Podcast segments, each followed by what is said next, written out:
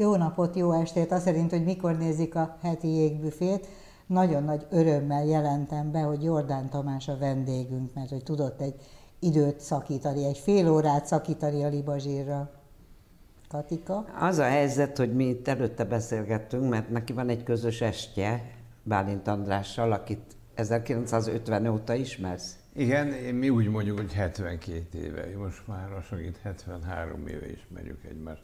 És ez akkor is barátság volt, rengeteg gomfoci, meg foci, meg mindenféle játékok, és aztán ez, ez a később is ez megmaradt, és szoros kapcsolatban állt. Játszottunk együtt a Radnótiban is, aztán játszottunk együtt a tévében többször. Jó, hát úgy értem, hogy nem voltatok, de, hogy egy színházban de, meg... A Radnótiban volt több előadás, amikor mind a ketten benne volt. Most viszont egy ö, egészen furcsa est van a Rózsavölgyében, ahol ti nagyon sok Molnár Ferenc írást idéztek, nekem elmondtad itt kint, én egy kicsit először nevetgéltem, hogy milyen jó pofa, és aztán végén még bőgtem is, most nem fogok, de azt kérdezted, hogy elmondhatod, de én meg azt mondtam, hogy na, náhogy elmondhatod. Most, most úgy érzem magam, mintha itt lenne a reklám helye, mert általában már a televízióban ennyi idő után már jön a reklám. Tehát, itt nem jön a reklám, de azzal, hogy mi itt most a Rózsavölgyit ö, reklámozzuk, mert hiszen azt akarjuk, hogy nézzenek meg téged ott minél többen, azzal kulturális terméket jelenítünk meg. Akkor De összeér, összeér dolog, reklám is, meg kulturális Így van. ismeretterjesztés. Na akkor mondd el, jó? Csak előtte még egy pár mondatot jó, mondok jó, jó. Vezetőnek, hogy a Bálint Andrissal mi évente, most már tudom, tíz éve legalább, minden évben megmondja, hogy kéne valamit együtt csinálni. És ő Molnárra már készült, és most, hogy 150 éves Budapest, és Molnár meg köztudottan Budapest szerelmese, most úgy magától értetődő volt, hogy csináljunk egy Molnár estet, amely úgy néz ki, hogy Molnár írások vannak benne, de megszakítják csevelyek, ami kettőnknek a, a története. Tehát miközben Molnár anyagok vannak különböző helyekről, közben időnként elkezdünk beszélgetni mindenféle. És azt megírtátok? Az úgy történt, hogy Letettem a Rövőház utcai presszó teraszára, mind a kettő kitettük a telefont, hogy akkor most beszélgessünk. És azt, abban is megállapodtunk, hogy ne legyen tematizálva, hanem csak úgy fecsegjünk és ez háromszor egy óra, néha más, és ebből az anyagból szedtük, aztán készerkeztettük meg. És tanultátok meg azt, amit előtte élvezetből beszélgettetek? Meg, meg kell tanulni, mert az ember... Ez borzasztó, nem? De, nem nehéz, szóval nem kell annyira szóról szóra mondani, de mégis kell végszódani, kell tudni, mikor váltunk témát. Na most ez, amit én elmondtam, ez az egyik kedvenc írásom. Molnár Ferenc írta, de miután manapság a a végrehajtási ügyek az a, a köztudatban eléggé benne vannak, olyan, mintha szándékosan erre a célra válogattuk volna ki, de ez a kiválasztott anyag, ez már korábban megvolt. És én borzasztóan szeretem, és azért kértem a Katit, hogy hadd mondjam el, hogy eldönthessük, hogy ezt én most itt elmondhatom már a reklámblokkon belül. Abszolút elmondhatod. Most még azt kell eldöntenem, hogy mi, milyen irányba mondjam. A kamerában. Szerintem a te kamerádat választ ki, a szembe van veled. Az a kamera? Igen, Igen. azt te vagy. A, jó. A nevem Kispolgári Samu. A dolog úgy kezdődött, hogy csöngettek, ajtót nyitottam, és két úr így benyomult az előszobába. Kik önök? Az egyik szívélyesen mondta, nevem adóvégrehajtó, gyerünk beljebb. Most bent ülnek az asztalomnál, és mormolnak. Az egyik mindig azt mondja, fényezett szekrény. A másik mindig azt mondja, mi van még?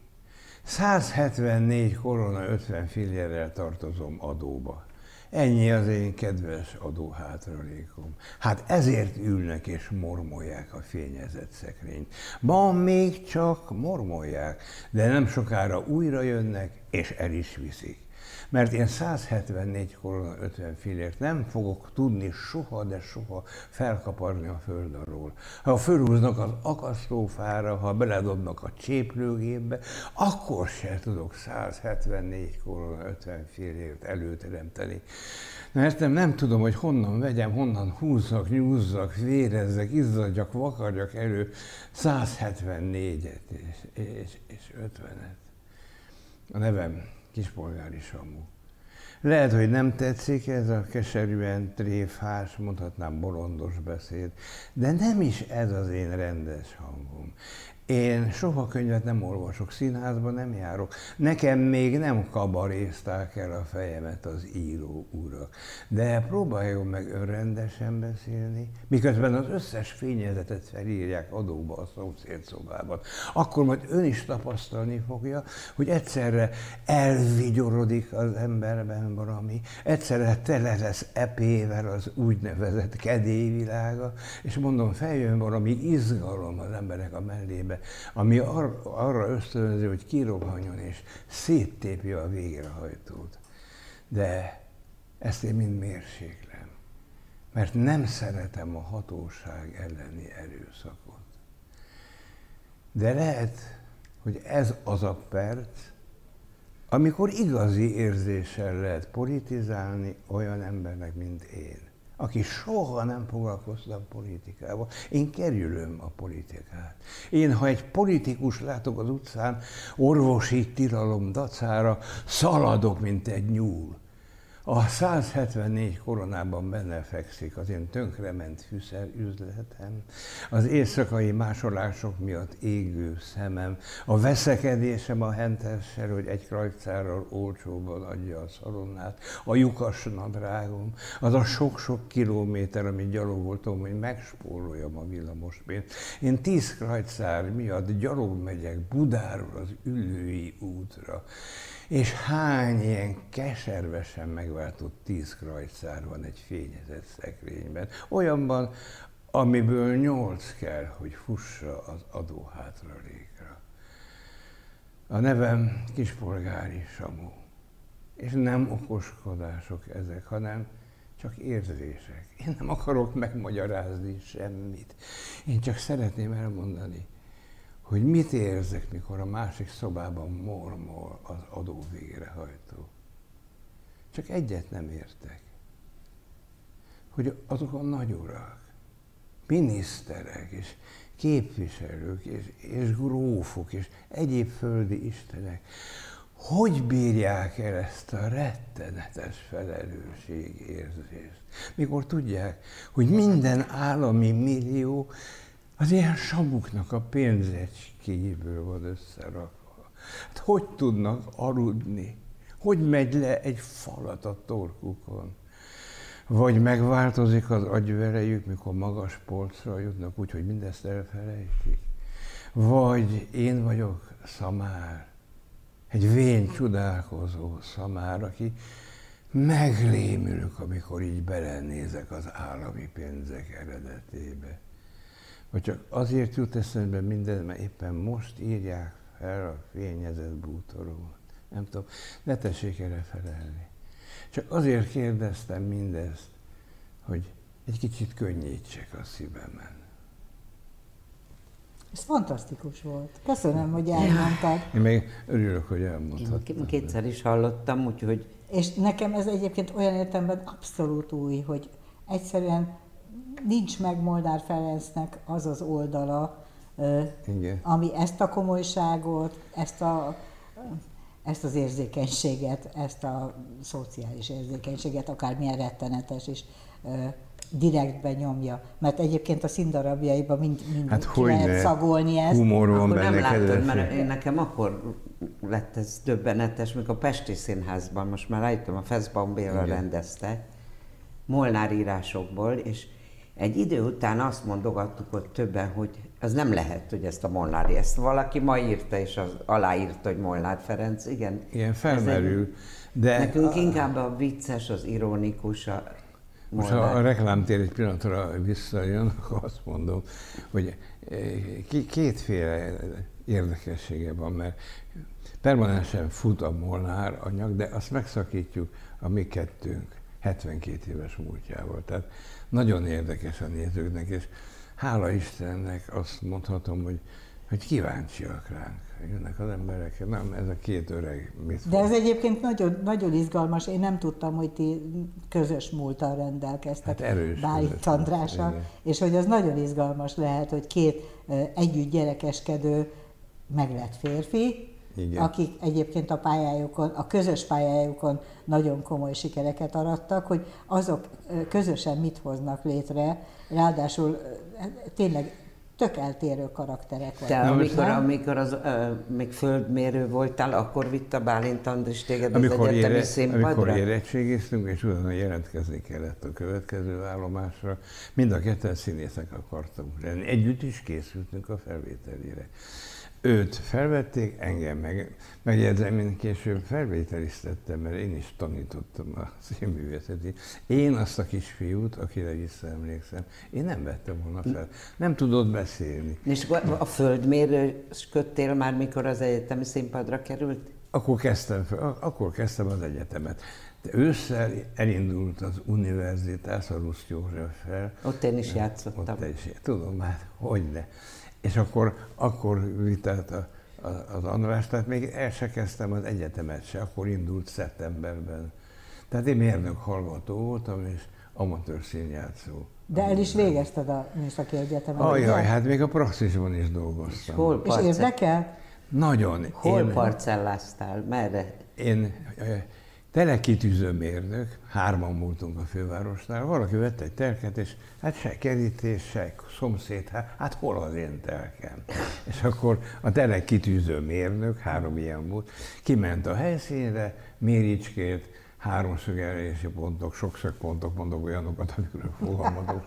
Abszolút. De mindenhol voltak olyan támpontok, amik alapján ki lehetett számítani, hogy a telek határa szól. És szeretted ezt csinálni? Nagyon szeret, nagyon, én nagyon... Jó, friss levegő volt. Csak azt, mint a pimoszkodnék, én azt mondom, hogyha lehetőség van rá, itt is elmondom, hogy nem tudják a geodéták, hogy mit veszítettek azzal, hogy ilyen színészetem. Meggyőződésem, hogy én lennék a csúcsán a magyar geodéziának, sőt, tovább merészen gondolkodó az EU-ban lennék, és a marsot parcelláznám. Mondom, a marsot parcelláznám? Az teljesen jó. Szóval... Az én első emlékem róla színészként, az szerintem a 25. színházhoz kapcsolódik. Igen, igen, a 25. igen. színház az mennyire volt meghatározó a te pályafutásodban? Hú, nagyon meg.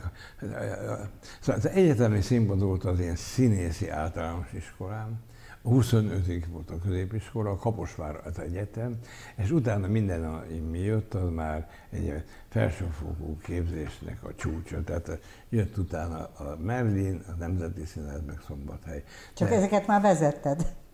Azokat már vezettem. Ami számomra azért furcsa, hogy te színigazgató voltál, mert hát százezer éve ismerjük egymást, hogy te egy szelíd ember vagy, te egy demokratikus ember vagy, színházban nem lehet annak lenni, és szerettek téged. Lehet, hogy nem olyan nagyon de- demokratikus, nem gondoltál rá? A színház nem demokratikus intézmény, Major Tamástól, meg másoktól is tudjuk. A Szilárdi Jancsi, aki hát nyilván neked is jó barátod, nekem. Hogy hogy, hogy ő, az, ő annak idején azt mondta, Tamás, én el nem tudtam volna képzelni, hogy te színházigaz fogok. Én se, az az igazság, hogy én mindegyikben jártam, még szombathelyen is voltam, de annyira nem passzol hozzád, hogy szigorúnak lenni, hogy Nem, büntetni, stb. Én, én hajlamos vagyok arra, hogy mindenkinek a szavába belevágjak, és tematizáljam a beszélgetést. Csak szeretném ezzel kapcsolatban elmondani, hogy sokszor szememre hányták igazgató kollégák is, hogy nem lehet így vezetni egy színházat. Nem,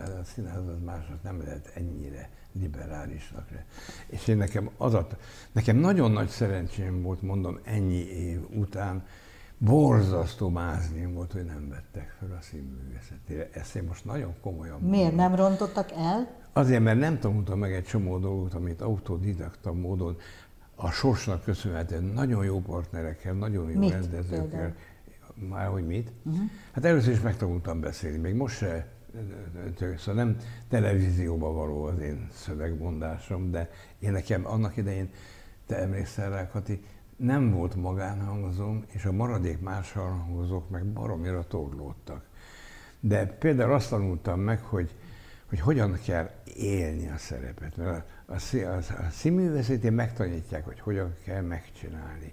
És akkor, ha vitatkozunk, veletek most nem fogok az illusztrációs, meg az átérés, a két véglet, hogy mi a, úgy, úgy sincs tiszta formájában egyik se, de én arra hajlok, hogy éljem azt a szerepet, és erre azt tanított meg engem, amilyen színházakba kerültem, olyan kollégákkal. Nem tanultam meg eljátszani a szerelmet. Viszont megtanultam azt, hogy hogyan kell arra a pillanatra, adott pillanatban, az adott illetőbe tényleg szerelmesnek lenni, és él. Tehát a, a hogyanját nem tanultam meg, de hogy hogy lehet eljutni oda. Tehát én most nagyon tömören mondom, de, de, de sokat, legalább értem. Sokat profitáltam abból, hogy nekem élnem kellett mindent. Amikor azt mondom, ez érthető, hogy gyermekkétettél, hiába növesztett 30 csikorgó télen át. Én akkor a József Attila kitaszítottságát, magányát, félelmét az élettől, annyira az enyém is, csak különben nem akarok József Attila lenni, csak én élem azt a verset. És amikor más színész azon, hogy, hogy gyermekét tettél, ezen az egy mondaton kísérletezik, hogy hogyan hangzik a legjobb. Gyermekké tettél, gyermekké tettél. És én meg tudom, hogy nekem nem kell semmit se kísérletezni, mert itt van nekem ez a vers, meg az a magány, az elesettség, a kitaszítottság, ezt érzem. És ebből mondom azt, hogy gyermekké tettél. És, és a Major Tamás mondta, hogy az egyszerűség az nem eszköz, hanem végcél. És én ezt pontosan értem. Sokat küzdöttem azért, hogy tudjam magától értetődően mondani, és mégis benne legyen, mint az, amit... Bocsánat, én most elkezdtem itt fecsegni. De nem, nem ezt baj, nagyon, nem nagyon élvezte. A Bálint Andrással való barátságod inspirált arra, hogy színész legyél? Tehát ő nem, akart színész lenni, vagy te? Mind, mind a ketten Va, ezt Egymástól függetlenül, egy, gyerekkorotoktól Egymástól kezdve? függetlenül. Azt nem is tudom, hogy ki mondta ki előbb. Lehet, hogy én, de az András meg a József Attilában nem egy osztályban jártunk, csak egy év folyamra. És mindig indultunk szavazó versenyeket, hol ő nyerte, hol én. Most már utólag eh, el tudom mondani, a Bálint András azért nyerte a szavazó versenyt, mert nagyon jó, tiszta magyarsággal, érthető eh, logikával, jól kijellemzett verseket mondott, nagyon tisztán és érdekesen. Én pedig, miután nem tudtam beszélni, de szenvedélyen volt, mondtam a verseket úgy, hogy nem is tudták, hogy miről beszélek, mert a szöveget nem ért. Viszont azt a hevületet, azt díjazták első helyen, amikor látták, hogy mennyire akkor mondom azt, hogy Ám van is egy ilyen ested, vagy nem tudom, hogy még van-e a Rózsavölgyében. Én, én nagyon sok mindenben láttalak, de most elárulom, mi volt számomra a legmeghatározóbb. Na. Amikor most azt mondtad, hogy nem tudsz jól beszélni, meg problémák vannak a technikával, amikor József Attila verseket elsuttogtad. Igen, az a, na ez is a Rodnóti. Amikor fülhallgatóval Igen. hallgattuk a te versmondásodat, szóval az számomra forradalom volt. Örülök, hogy ez nekem a legfontosabb. Azért mondd el a nézőknek, Jó. hogy a mi szabad, volt az. A szabad ötletek jegyzéke József Attilának hogy olyan írása, amit a doktornőnek szánt megírni. Azt a pszichoterápiában szokásos volt az a mód, hogy leültették a betegeket egy füze, üres füzethez egy szeruzával, hogy írja tele. Nem szabad megállni az írásban, írni, írni, írni, hogy aztán abból az orvos kielemezhesse a betegségnek a mikéntjét. József Attila nem kapott ilyen felszólítást, ő saját magától ült le 36. május 22-én, és elkezdte magától írni. Ő szerelmes volt akkor Gyömrői Editbe, aki a pszichiátere volt, kilenc éve volt idősebb, mint József Attila.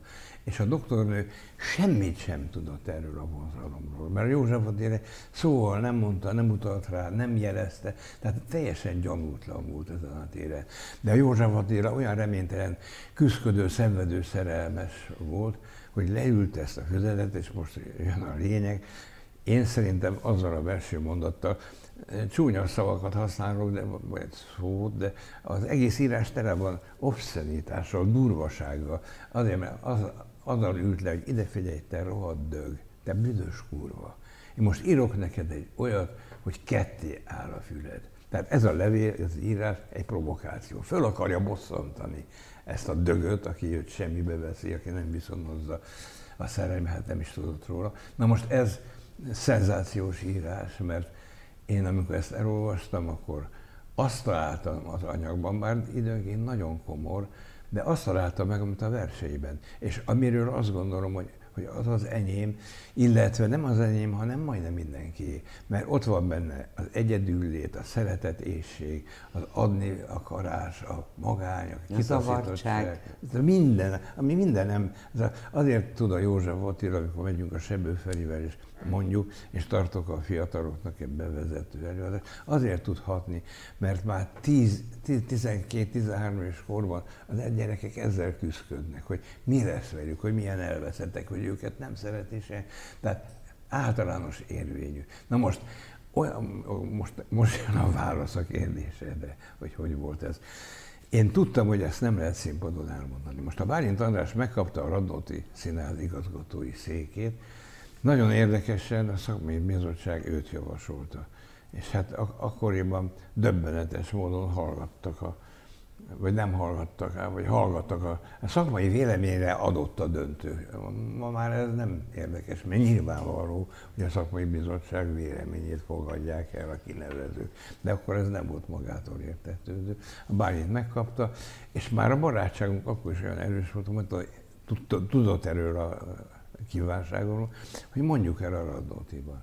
András, ezt nem lehet színpadon elmondani. Na most jön a lényeg, hogy annyira vágytam arra, hogy mondhassam, hogy eszembe jutott, hogy lehet ezt, ezt halkan mondani, mint egy fülbegyólást, hogyha használom azt a fülest, amit idegen nyelvű előadásokon kapunk, amiben a szinkrontolmácsot halljuk, de közben látjuk, a, meg halljuk a színpadi eseményeket. És akkor kaptam egy mikroportot, és a fülesen keresztül hallgat. És most, most nem tudok olyan halkan beszélni, hogy ott beszéltem, mert félek, hogy most a kedves tévé nézők, hallgatok, de megpróbálom, hogy az éjjel hazafelé mentem. Éreztem bársony, színok. Hát lehet, hogy hallják, lehet, hogy nem hallják, de ebben mindenki tisztelt hallotta. És akkor az úgy kezdődik, és rögtön megfogja a nézőket. Bocsánat, hogy rabolom az időt, de a a kezdet ennek a döbbenetes írásnak az, hogy az a szerencsétlen, aki ezeket írta, mérhetetlenül áhítozik a szeretetre. Hogy a szeretet visszatartsa őt oly dolgok elkövetésétől, melyeket fél megtenni. Őt olyasmiért verték, amit sohasem tett volna, ha szerették volna. Ő az a gyermek, akit nem szerettek, és akit ezen kívül azért vertek, mert nem tudták elviselni hogy nem szeretik. Így kívánja ő a szeretetet, hogy ne bántsák. Na, szóval ez így került a radótérhez a fülesre, és örülök, hogy szóba hoztad. Nekem az nagyon... Egyszer, hogyha ha ráérsz, mit tudom én, két napra, akkor elmegyünk, és egyfolytában erről fogok neked meg. Az nekem színez. ez egyébként egy fantasztikus rendezői ötlet, mert most, hogy el, én, nekem ez nincs meg, tehát, hogy én most hallok erről. Először én nem hallottam ezt az estet, nagyon kíváncsi vagyok rá, mert nekem viszont olvastam a Szabad Asszociációk jegyzékét, akkor még ezen a címen ment, amikor igen, az először igen. megjelent, és akkor nekem még azzal is kétségeim voltak, hogy jogosult vagyok-e én ezt egyáltalán elolvasni, mert annyira megrázó, és annyira intim, és annyira olyasmi, amiket nem szoktak leírni, csak terápiás célral az emberek, és beleborzongtam, amikor el, kiderült most számomra, hogy te ezt elmondtad, de attól, ahogy itt elkezdted mondani, hogy hogy mondtad bele a tolmácskészülék, a, a fülesbe a szinkron tolmácskészülék, attól az egész átélhetővé vált. A, a, a trágár szavak élei legömbölyödnek, puhán, szóval nem bántó. És én sokat hezitáltunk a Bálint Andréssal is, hogy vajon szabad-e ezt a nézőknek. A pszichiáterek jó része azt mondta, hogy nem lehet, az irodalmárok, hogy tiltakoztak, hogy ez nem kerül. De a, tük, a füzet sorsa az volt, hogy Gyömrői Edith Londonba ment, ott élt, és Vezér Erzsébet, a Petőfi Irodalom Múzeum akkori vezetője, jó barátok voltak, elment Londonba Gyömrőihez, egy Gyömrői elővette és odaadta a vezér Hogy hozzá a múzeumba. Ez a tiétek, mert ez rátok tartott. Tehát arra gondolt, hát a Gyömrői szigorú titokba tarthatta volna ez a neki írt terápiás anyag. De ha ő úgy gondolta, hogy elküldi az irodalmároknak a vezér Erzsébeten keresztül, ez azt jelenti, hogy ő nem gondolta azt, hogy ez egy titkos. Igen, és ezek szerint ő szakmailag nem is gondolta, hogy ez egy terápiás anyag, és egyébként pedig, tehát, hogy én gondoltam rosszul ezzel, csak ezt akarom mondani. De sokan voltak így vele.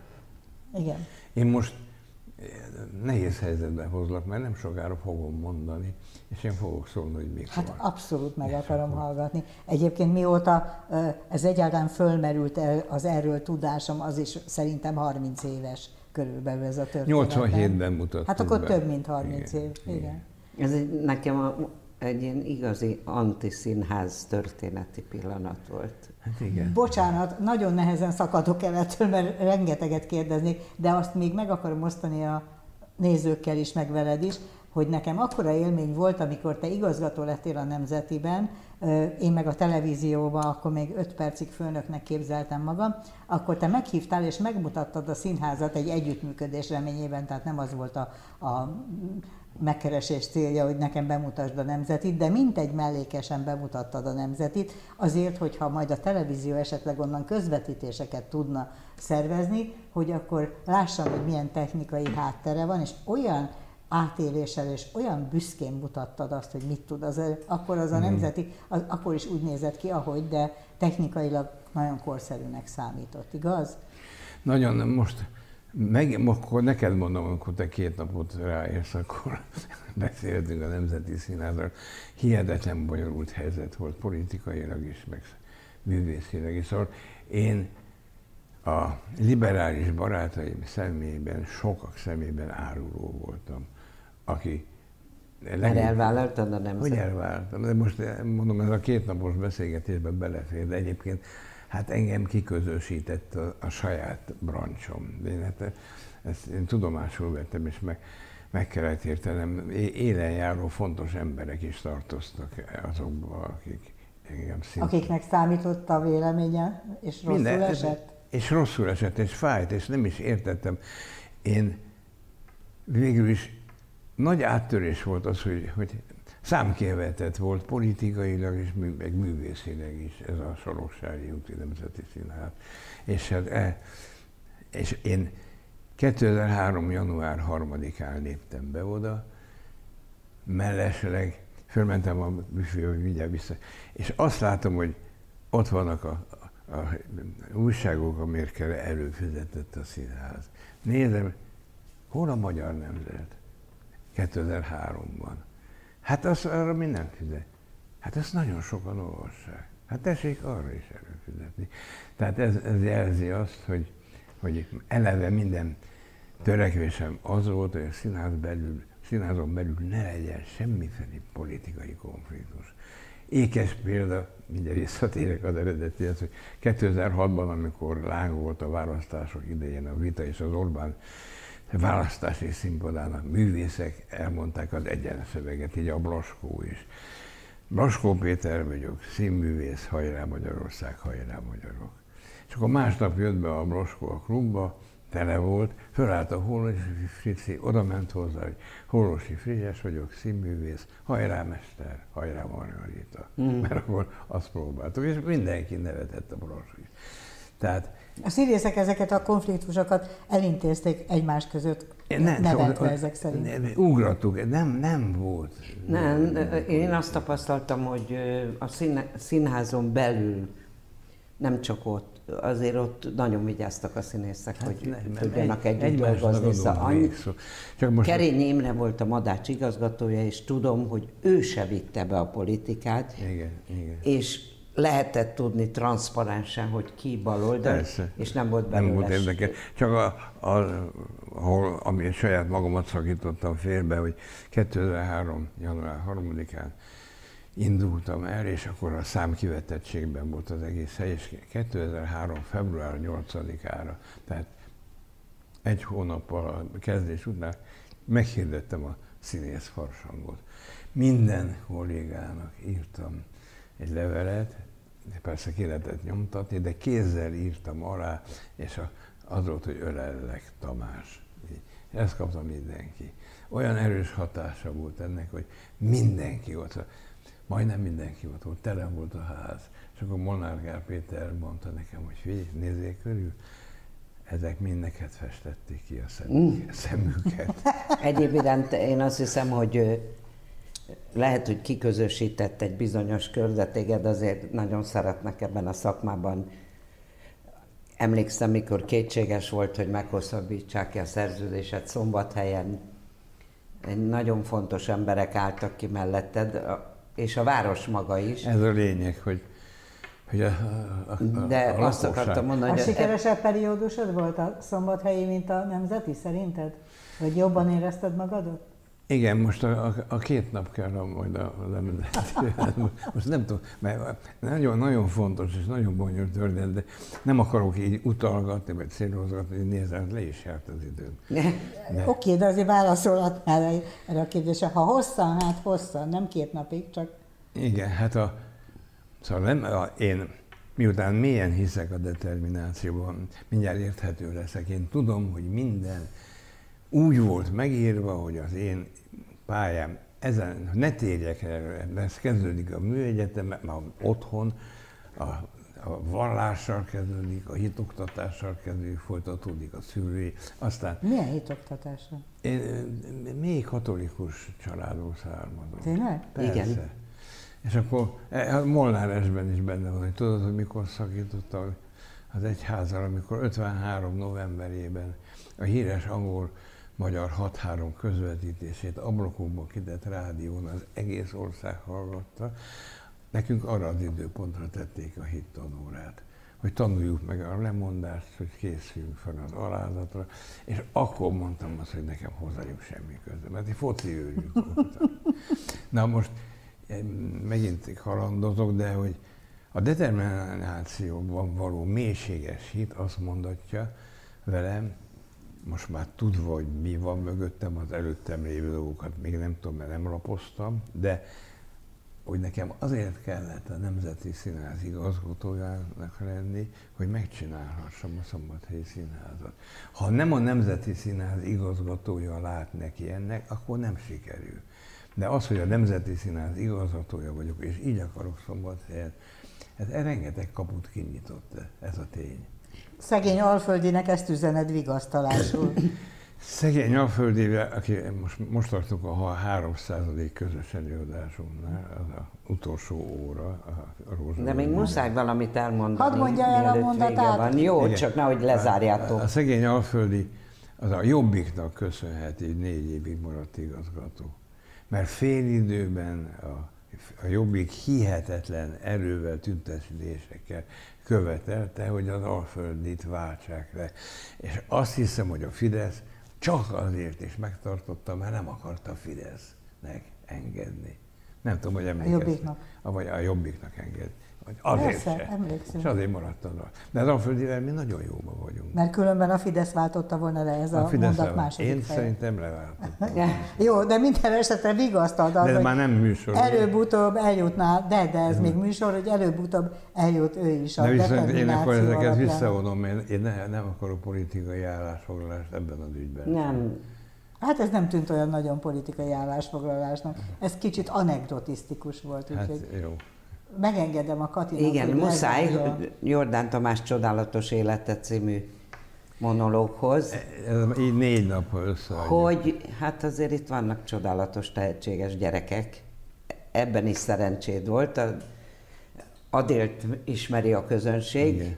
Péter fiadat én ismerem, meg akik dolgoztak vele, az ország egyik legjobb gyártásvezetője, és olyan szerid, mint te, de olyan határozott is. Úgyhogy szeret, és még van két másik gyerek ehhez Igen. képest, ugye? Most a, a Péterrel, belefér, hogy elmondjam, írta, írta Viber csoporton a családnak, egy Viber csoport, és abban írta, hogy most már tudom, ki az én legjobb barátom. És akkor jöttek a kérdések, a felesége is kérdez, Adél lányom is kérdez, hogy ki az? Hát mondd már meg, ki az, ki az? És akkor sokára válaszolt, hát az apukám. De életem. életem az ő legjobb barátja. A Tamás az asztalos, Tudom. kiválóan, kiválóan dolgozik, és nagyon megbecsüli. És még van a legkisebb is. A legkisebb az, az 26 éves, úgy indult, hogy valószínűleg, ha Messi jó, tartja a formáját a kora ellenére, akkor együtt fognak focizni. Úgy nézett ki, még tíz éves korában, de aztán a tehetsége elfogyott, hogy nem volt szerencsés, de most ez a, nem tudom, ismerték ezt az e-focit, elektromos foci tévén, El vagytok Nem. maradva. De mindegy, kérdezősködjetek, fölemeljük három napra, és akkor el tudom mondani. Ő a top 100-ban benne van. E-fociba. És te egyébként játszod ezt az e-focit? Nem, ahhoz hihetetlen ügyesség kell, és nagyon fiatalnak kell lenni. Azok a gyerekek, akik, hát a, a Benedek, már sorról van szó, a, a, a ölembe volt gumibugyiba, még szopta az ujját, cumizott, és már, már két év, Így már, már, ezzel, már ezzel megismerkedett. Tehát azt kell hozzá, hogy ez kezdettől fogva a társa. Azt hittem, hogy magával húzott téged is a számítógépes De annak örülök, hogy e- egyik fiamnak sincs semmi köze, szóval nem akarnak ők színészek lenni. És hát ez, ez nagy öröm, hogy egy, egy hosszú, sok hosszú beszélgetéstől megkímért engem ez, hogy eleve nem akartak színészek lenni. És az Adélnak ezek szerint hiába beszélt. Az Adélnak, se a Kati, ugye a Lázár Katiról van szó, se én, soha nem szóltunk. Mi csak azt mondtuk, hogy Adél, olyat keressél, ami neked jó, és amitől te boldog leszel. És amikor eldöntött, nagyon sokára döntött el színész lesz, harmadik gimnázium után találkozott az Aserral, az Alszenglóti táborban, ott fertőzött. Ja, a táborban, igen. igen. De Adél ő nem, nem mondta. És utána a Máté Gabi indított osztályt, és a Máté Gabi az már az azért két hetes korában Kaposváron már kezébe fogta. Kiderült, hogy azért, amikor négy éves volt, akkor szerelmes volt a Máté Gabiban, mint, mint pici kislány. És akkor aztán senki nem hiszi el, hogy nem volt protekció abban, hogy fölvegye. De én tudom, hát nem szabad protekcióval fölvenni senkit se. Mert ha nem tehetséges, öt évig kell cipelni kínok között a, a kevésbé tehetséges gyereket. Tehát, de nem hiszik el, mert hát gondolják a Lázár Kati meg a Jordán Tamás lányát. Persze, hogy felvette a Máté Gabi, aki gyerekkoron óta ismerte. Tehát a világ azt gondolja, hogy itt de hát az azért most Nem már, már bizonyította azt, hogy nem. De aztán a katonához is került, úgyhogy akkor Hát csak nem cipelte volna magával tovább. Persze, persze. Az a helyzet, hogy most ezt abba hagyjuk, sajnos, mert hogy lejárt az időnk. De mi hát megyünk két napokra, és akkor... Megyünk kétnapos kirándulásra, egy kétnapos Nemzeti Színházra, egy kétnapos József Attilára, Igen. és akkor mindent megtudunk, vagy Ja. egy kicsit többet tudunk meg Jordán Tamásról, mint itt, de azért az a reményem, hogy itt is élvezték, és itt is sokkal többet tudnak most már, mint ezelőtt egy nappal Jordán Tamásról. Köszönjük a figyelmet, mi lesz a jövő héten, Kati? Jövő héten az Orlai jön. Hát bizony, maradunk a színháznál, Így csak van. ezúttal egy más irányból színházat csináló producer lesz a vendégünk, úgyhogy akkor is nézzenek bennünket viszontlátásra.